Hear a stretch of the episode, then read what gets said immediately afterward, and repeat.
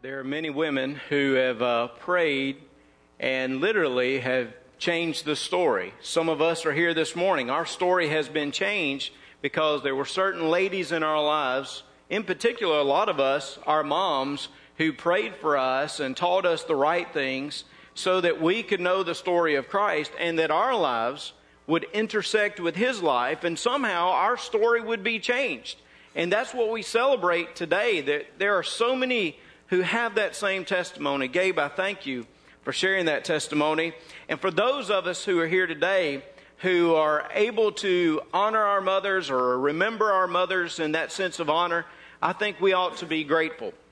My mom was one of those individuals. Uh, she wasn't a saint by any means, and she would tell you that. But she taught me about the Lord.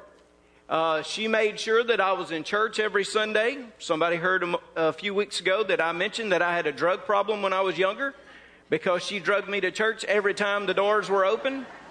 And I literally mean that when I would get up on Sunday morning and I would feel like, hey, I'm, I'm sick, Mom. She said, Really? I said, Yes. And she said, Prove it. Well, I would get sick then to prove it, probably. And she'd say, Now, don't you feel better? We're going to church now. Just kind of the way it was. She prayed. Many of us, we had moms who were like that. If you didn't, let me just say to you, you as individuals, fathers, mothers, you can be those kinds of folks. You can be those kinds of folks right now. All of us should be people who consistently pray. We should be people who persist in our prayers. I'm going to close our sermon series on prayer this morning, and let me just say that God has really spoke to me through this. And I hope and pray that He's spoken to you as well. But as we close this morning, I don't know a better way to come on Mother's Day in particular and talk about persistence in prayer. Actually, I just want to say to you today that we just need to keep it up. We need to keep praying. I want you to take your scripture and I want you to look at the Gospel of Luke, Luke chapter 11. Luke chapter 11, verses 5 through 8 is where we'll specifically begin today, and then we'll look at verses 9 through 13 in a moment. But Dr. Luke, as he's writing his gospel, he focuses us a lot on prayer. As a matter of fact, it's one of the emphases that you will find in this book. Dr. Luke, in particular, will tell us about Jesus and about his prayer life. And here in chapter 11, we have the model prayer for us. We have the Lord's prayers. We've studied it Back in January, how long ago was that? Leslie looked at me the other day and she said, I'm going to tell you, Reggie, when you first started out and you said you were preaching on prayer for five months, I thought we were in trouble. It's good to have a wife that'll just be honest with you, right? I didn't know how exactly you were going to do it, but how we were able to focus on so many different areas. And remember, when we started this back in January, we talked about the model prayer, the Lord's Prayer.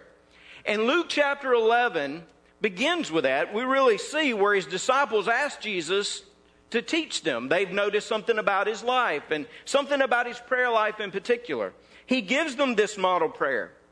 And then he follows it up in verse 5 by teaching a lesson about persistence, about continuing to pray, continuing to go before the Father. Listen to, to the way Jesus frames this as he gives us the story. He said to them, Which of you shall have a friend and go to him at midnight and say to him, Friend, lend me three loaves? For a friend of mine has come to me on his journey, and I have nothing to set before him. And he will answer from within and say, Do not trouble me. The door is now shut, and my children are with me in bed. I cannot rise and give to you. I say to you, though he will not rise and give to him because he is his friend, yet because of his persistence, he will rise and give him as many as he needs.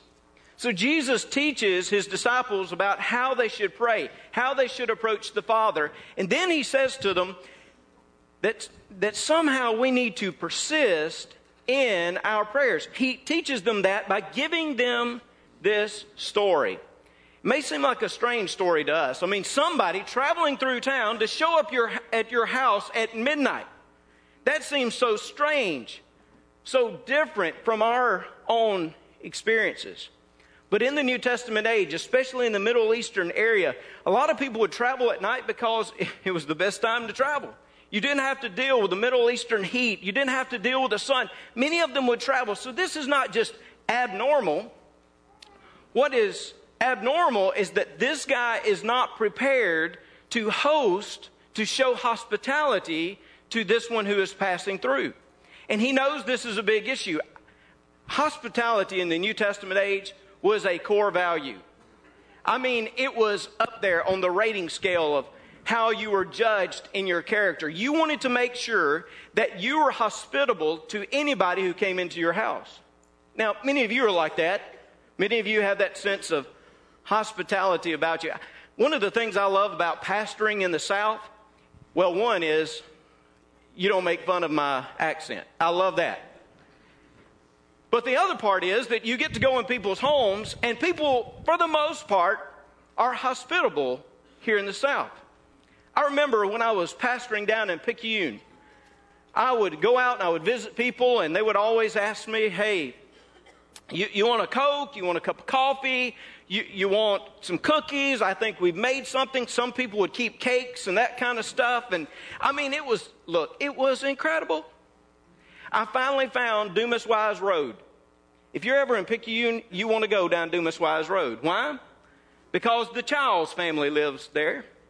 And if you go to the Childs family home, if you go, pull up to that house and you walk in, I guarantee you they'll have something for you. They'll, I mean, you know these kind of people. They'll have something for you, like a Coke or a, or a cup of coffee, and they'll have something to eat. And what I love about it in particular is they force you to. I mean, I would go up there. Some of my deacons later in the week said, Hey, we saw you going up Dumas Wise today. Where were you headed? I said, You know where I was headed? If y'all treated me that nice, I'd come up your road as well, you know? I would go there and Miss Lorraine would come and and, look, after I'd been there for just a few months, she knew exactly what I needed, and she would set before me a cup of coffee and a lemon icebox pie. It was heavenly. It was awesome. She, and, and, they would force you, whatever they had. I mean, if somehow I made a surprise visit, now she started just cooking lemon icebox and having them there all the time in case I would drop by. But just in case I came in unexpectedly, she would, she would have something, and, and we called him Grandpa, Mr. Grover. He, he would force you to eat. Oh, no, I'm not doing well today. I'm not, you know, I'm good. No, Brother Reg, you need to eat something. You need to keep up your strength. Well, if you're really twisting my arm, hand me that cookie right now. Or Leslie will tell you I gained 40 pounds in the first four years of our marriage because of Pine Grove Baptist Church and the Childs in particular. As a matter of fact, I thought my marriage and my ministry was on the rocks at one time if I kept going in that direction. But you've met people who are hospitable. In the New Testament age, hospitality was a core value. That was part of who you were, it was part of your character. So here this guy comes in the middle of the night, again, just an average guy, friend who is passing through town. He stops, and this one guy, you, let's say you, you were unprepared. So what did you do? You went to your friend's house, you knocked on the door, and you asked if you could borrow three loaves of bread. Just three loaves. If you had three loaves, you could make it. You knock on the door, and your friend comes, and he says, I can't. I can't unbolt this door. I, there, there's no way I can do this. Now, most of you would answer the same way. I know you're saying, oh no, I'd let them borrow any. But listen, somebody showed up at your house at midnight. I'm not sure what you would let them borrow at that point. I mean, most of us, we don't like noises after 10 o'clock at night, right?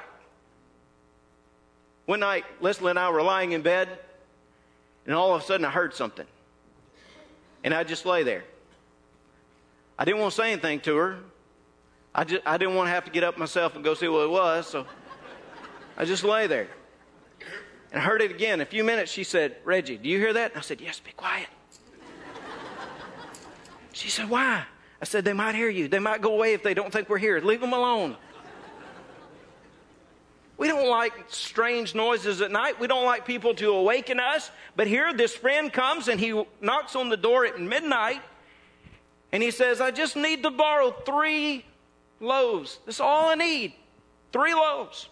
Again, the guy says, I can't unbolt the door. My kids are here. They're obviously all sleeping in the same room. The mats are there. The, the kids are sleeping. I, I can't wake them. If I unbolt this, it is going to bother them. But notice what Jesus says. Jesus says that this guy persists. He knocks.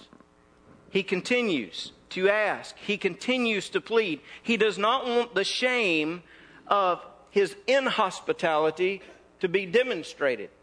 He asks for the bread. And here the scripture says that because of his persistence, his friend actually unbolts the door and provides for him all that he needs. Why don't we keep on praying? Let me suggest two truths to you this morning, okay? We keep on praying because we have need. We keep on praying because we continue to have need.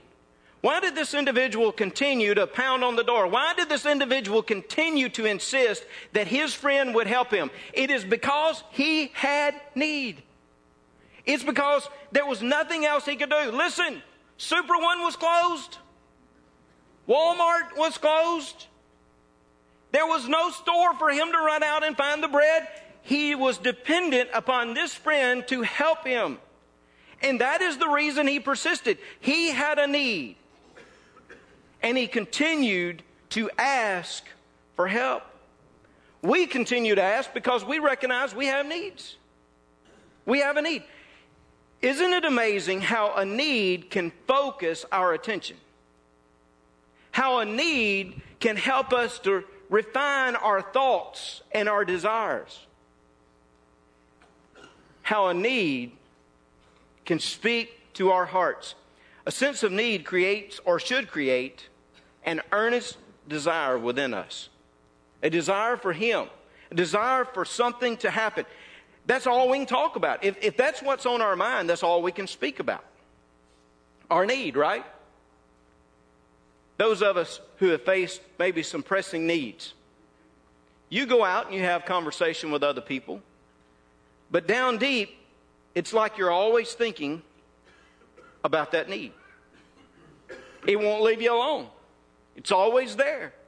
Oh, you can put on the face and you can have a conversation with other people, but you know where your heart is. Your heart is bound by that need. And really, if you were given true liberty, all you would want to talk about would be that need. Because that's what's on your heart, that's what's on your mind.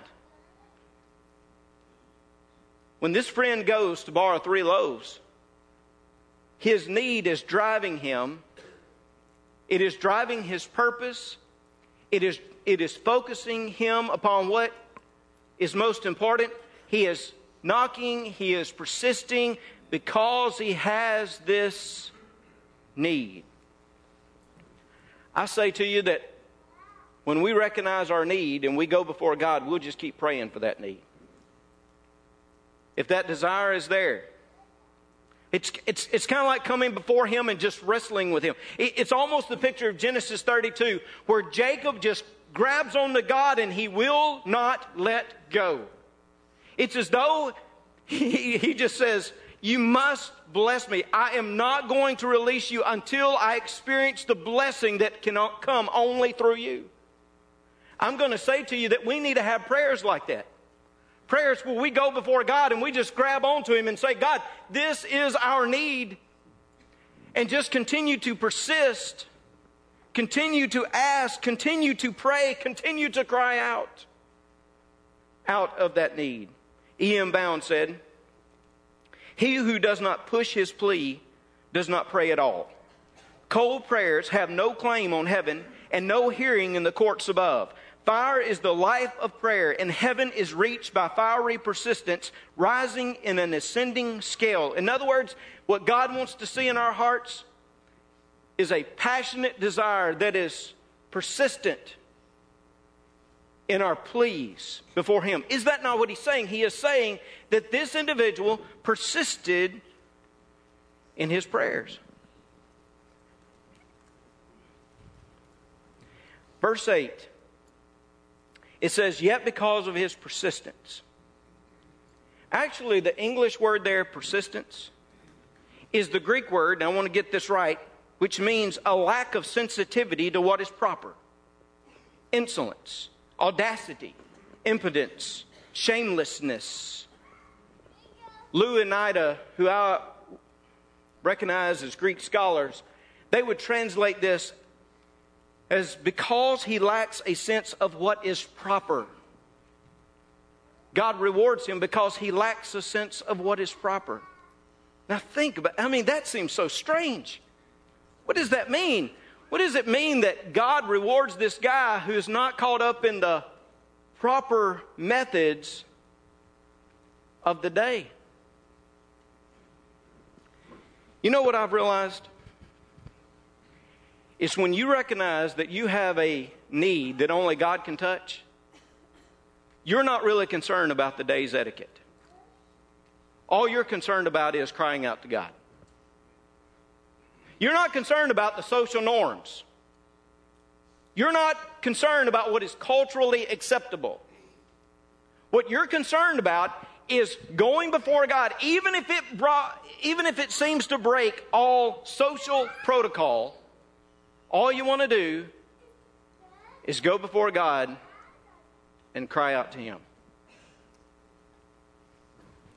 I was challenged when I looked, looked at that word and when I worked through the scripture. I mean, basically, the guy comes, let, let's say, shamefully to the door and knocks at midnight. He breaks the protocol of the day because he has need. We, as, pe- as the people of God, need to recognize that we have needs before Him.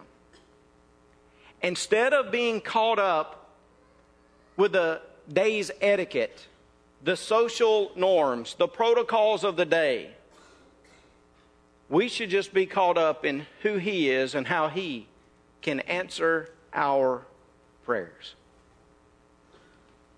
Let me say this.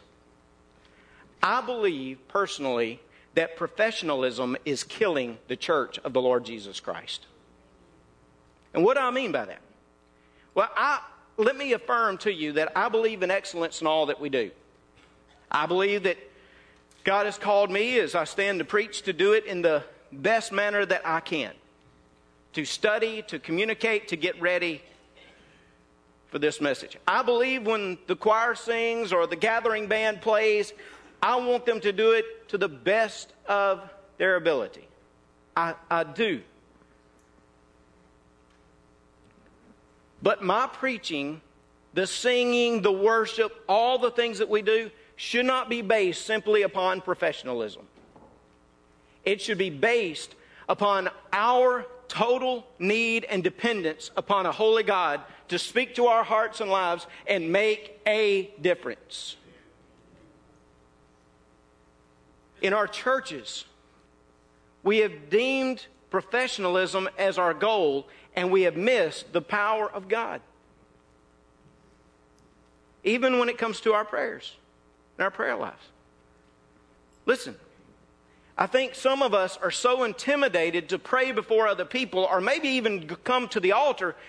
We're so concerned about the social norms and what's going on, we miss the power of God. Think about the architecture of the church for a moment.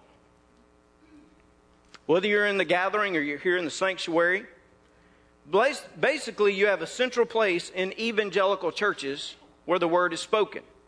Let's say a pulpit or a lectern. Why do we put it center? In evangelical churches, we put it center because we believe that the Word is center to all that we do. It is central to our services. Obviously, I take up the most time.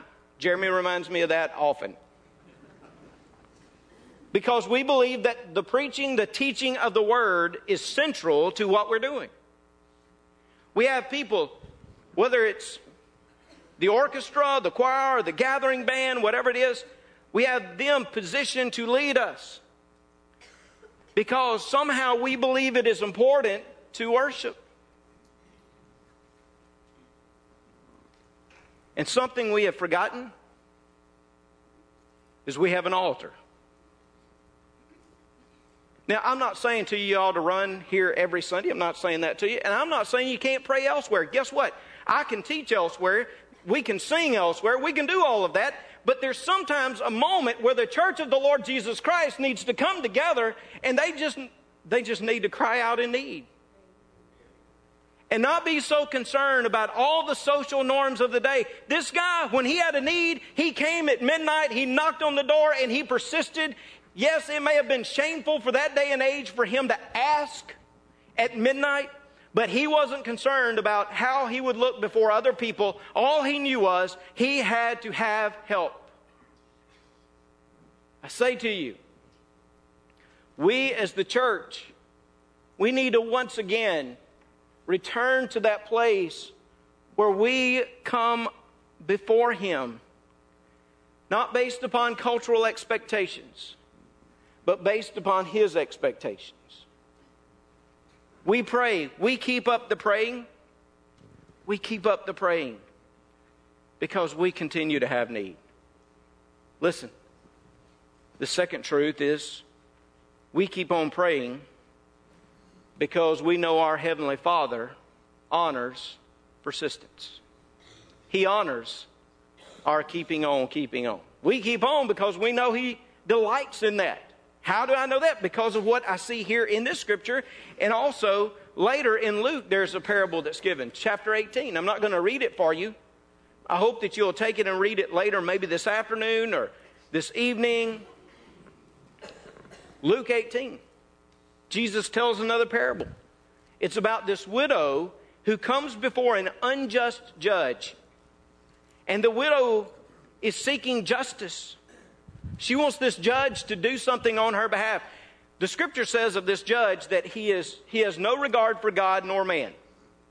So, in other words, he's not concerned about what is right, he's not concerned about all those things.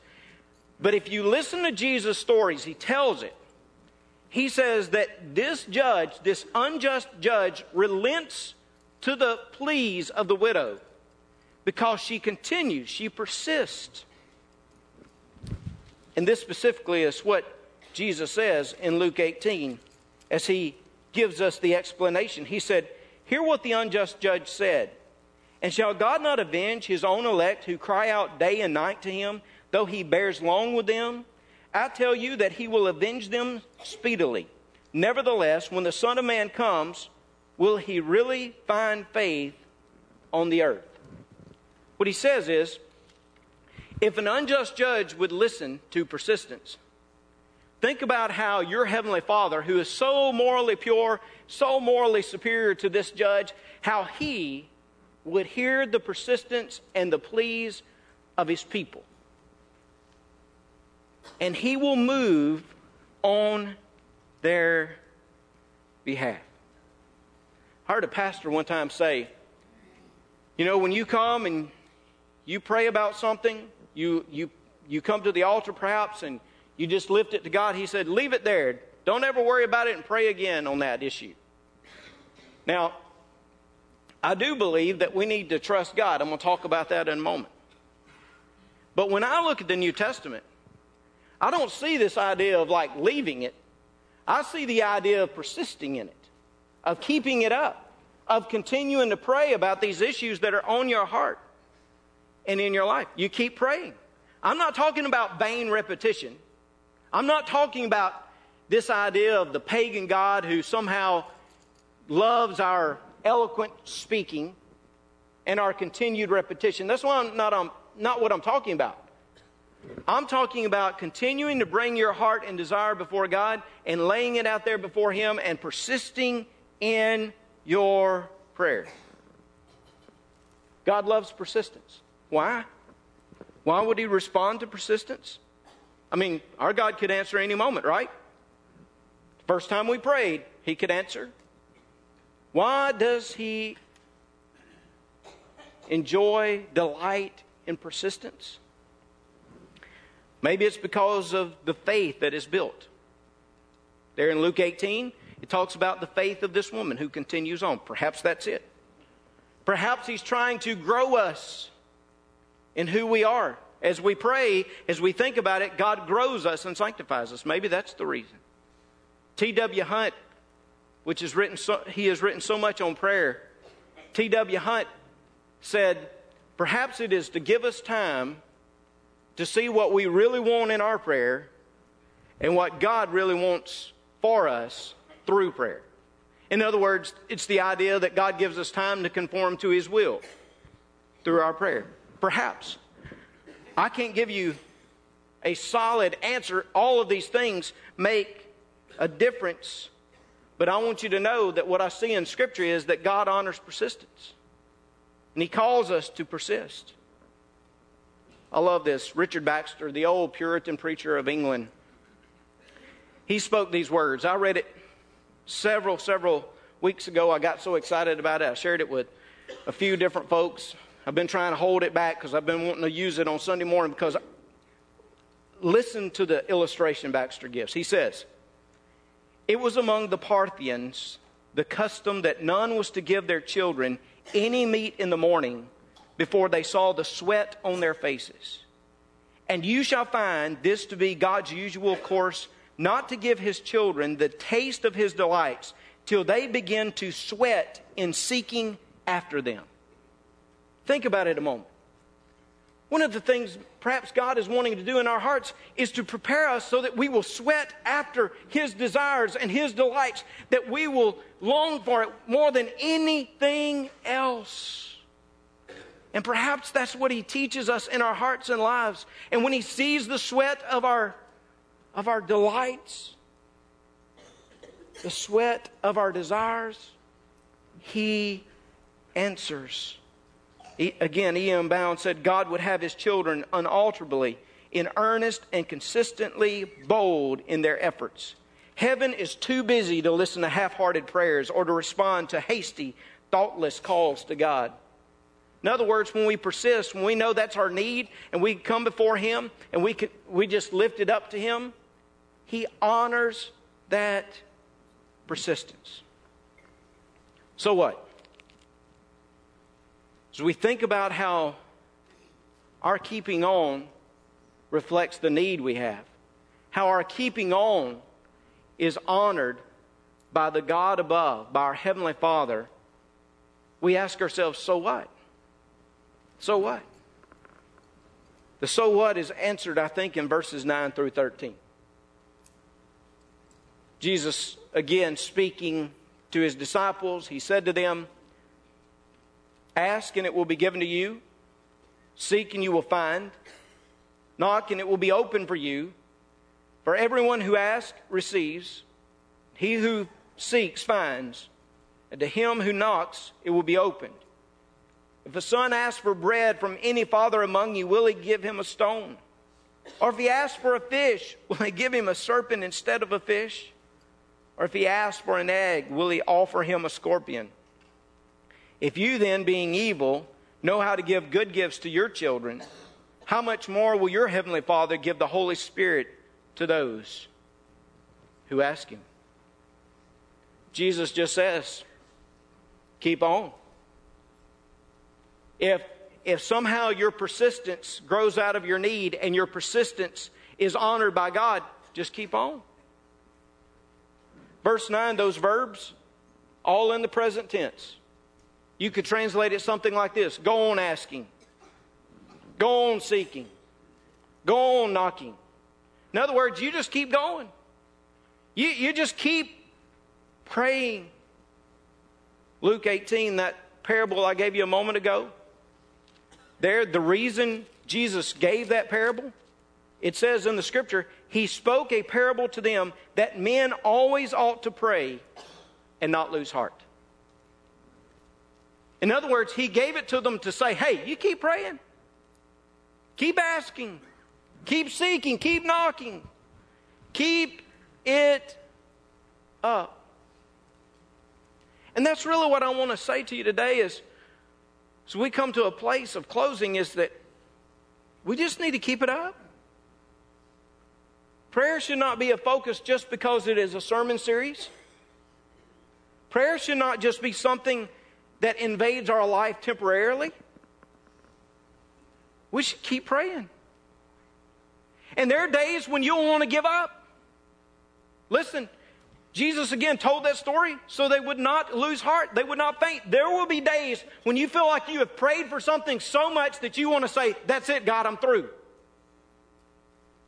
And I want to say to you, keep praying. There are days when you think that job will never come in your life. I say to you, keep praying. There will be days when you think that this physical issue will never be answered by God. I say to you, keep praying. There will be days when you feel like your husband or your wife, how they will never follow God like you think they should. I say to you, keep praying. And yes, there are days when you think your son will never come back to the Lord. There will be days when your sister, you believe she'll never give her life to Christ. I say to you, keep praying. Don't give up. Don't grow tired. Don't faint. Persist in your prayer and trust God. Because what Jesus said is, you can trust your Heavenly Father. We trust so many of our parents, our moms today. We celebrate. We thank God for so many of them. We thank God for our dads. And what Jesus said was, Our Heavenly Father is much superior to any of them. He said, If you think that they would give you what was right, let me assure you that your Heavenly Father will always work on your behalf and for your good. So you can ask and you keep asking. You can keep seeking, you can keep knocking.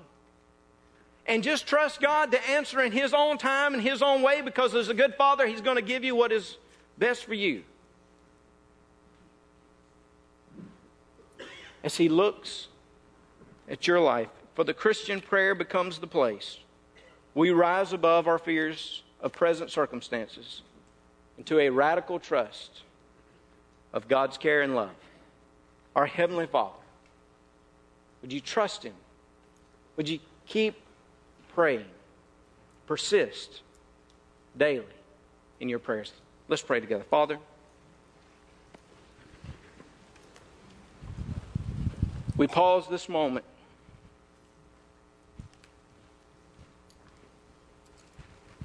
And God, on our, in our hearts and lives right now, there are many of us